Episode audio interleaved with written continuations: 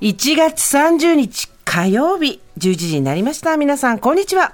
パンサー向かいのフラットがありまして、ここからの TBS ラジオは生活は踊る。パーソナリティはジェーンス。そして今日のパートナーは TBS アナウンサー熊崎和人です。お久しぶりでございます。ご無沙汰しております。さんよろしくお願いします。 2016年の2月に、はい、あの土曜日にやっていた生活はじゃなくて相談だ。相談は踊るの代行 MC。はいで、生活は踊るがその年の4月に始まって、ええ、翌2017年の3月に、堀井さんの代行パートナーで来ていただいて以来ですから、そうですよ。でもなんやかんや、はい、ラジオもね、あの、アトロクもやってらっしゃるし、はい、近くにいる、まあそうですね。感覚はあったんですけど、はい、ただ番組としては、ものこんなに空いたんだっていうぐらいですね。ねてか、こんなにやってたんだ、この番組って 感じ。だって、もう6年経ってるってことですよね。 2017、16年の4月からスタートしたってことですよね、よね生活は踊るとして。だ7年で、8年目で、熊崎さんとも6、6年ぶり来てもらうぶりか2017年ですからねからだから6年ぶり18192021222327年ぶりじゃないですか7年ぶり、うん、2024だ今年も忘れてた忘れて たいろいろでもこの7年でものすごい生活に大変化があったんじゃないですか私そうなんですよねこの7年で言うと2018年にまず結婚しましたはい、そうですよねおめでとうございますその後ですねなんやかんやで3時の父になって。ね。はい、あっという間に、私が寝たり起きたり食べたりぼんやりしてるうちに、家族を形成し、3人の親になってたっていう。そうなんですよ。犬も1匹いますので。え、すごいよね。犬が増え、女の子増え、男の子増え、また女の子増えたっていう。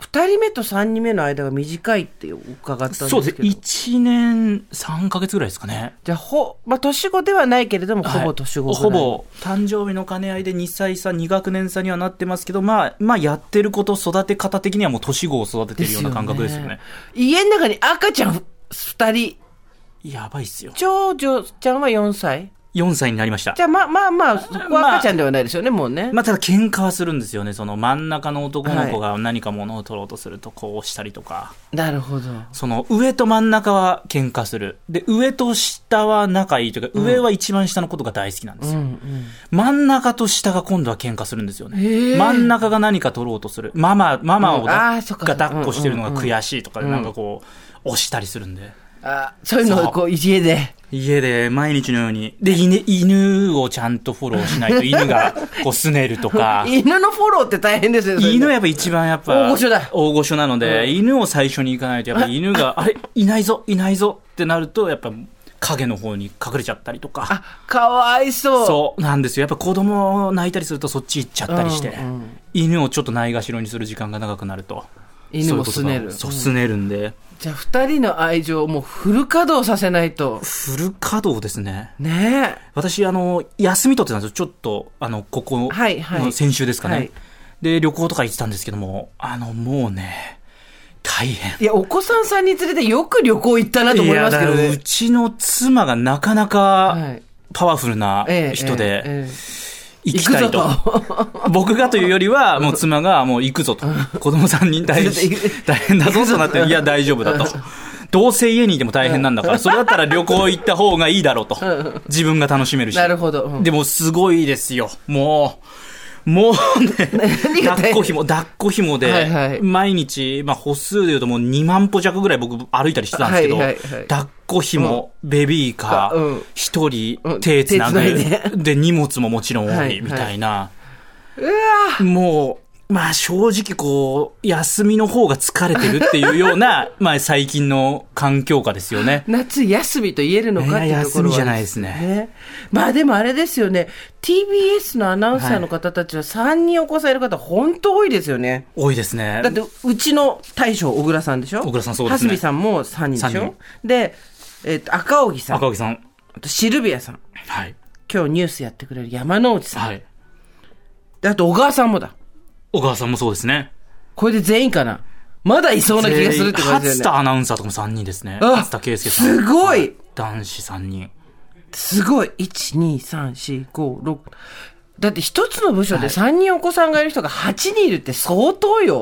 はい、そう、まあ、おそらく8人、他いたらごめんなさいなんですけど。そうですよね、まだちょっと私たちが。子供がいるアナウンサーの中で3人が多数派なんじゃないかっていうぐらいですよ。ね、本当に。うん、だよよく言うんですけど、私あのいろんなところに行って講演会をやったりして、はい、まあ、その少子化対策だなんだって言うけどご覧なさいと TBS のアナウンサーの人たちは、ね、忙しいけれどもお子さんみんな3人っていう人がこんなにいてだ結局ほん聞いてるか国って感じなんですけど、うん、お見合いとかじゃなくて、はい、町ぐるみのお似合いとかじゃなくて、はい、あの十分な給与そしてえ同じ場所に戻ってこれるという確約。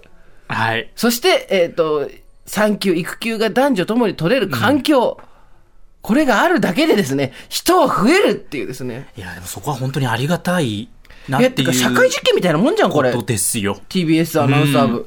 うん、ねえ。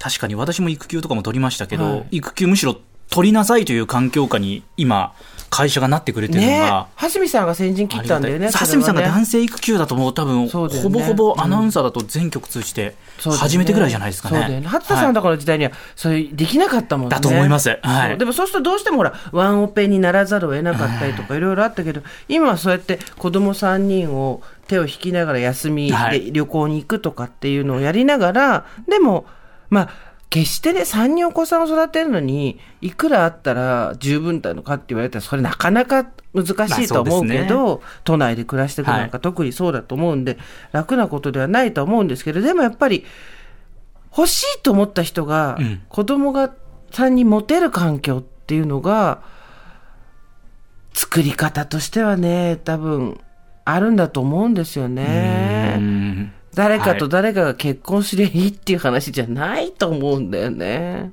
そうですね。ね。本当に。で、経済的に負担がかかるから、まあ、それ当然当たり前ですけれども、うんうん、それによって、うん、躊躇せざるを得ないっていう人が、かなりやっぱ私の周りの、ママ友、パパ友でも多いので、うちは2人目はちょっととか、うん、3人は無理だわ、お金がって言ってる人は、私の周りも少なからずいましたね。はいそうですね。、ね、だから。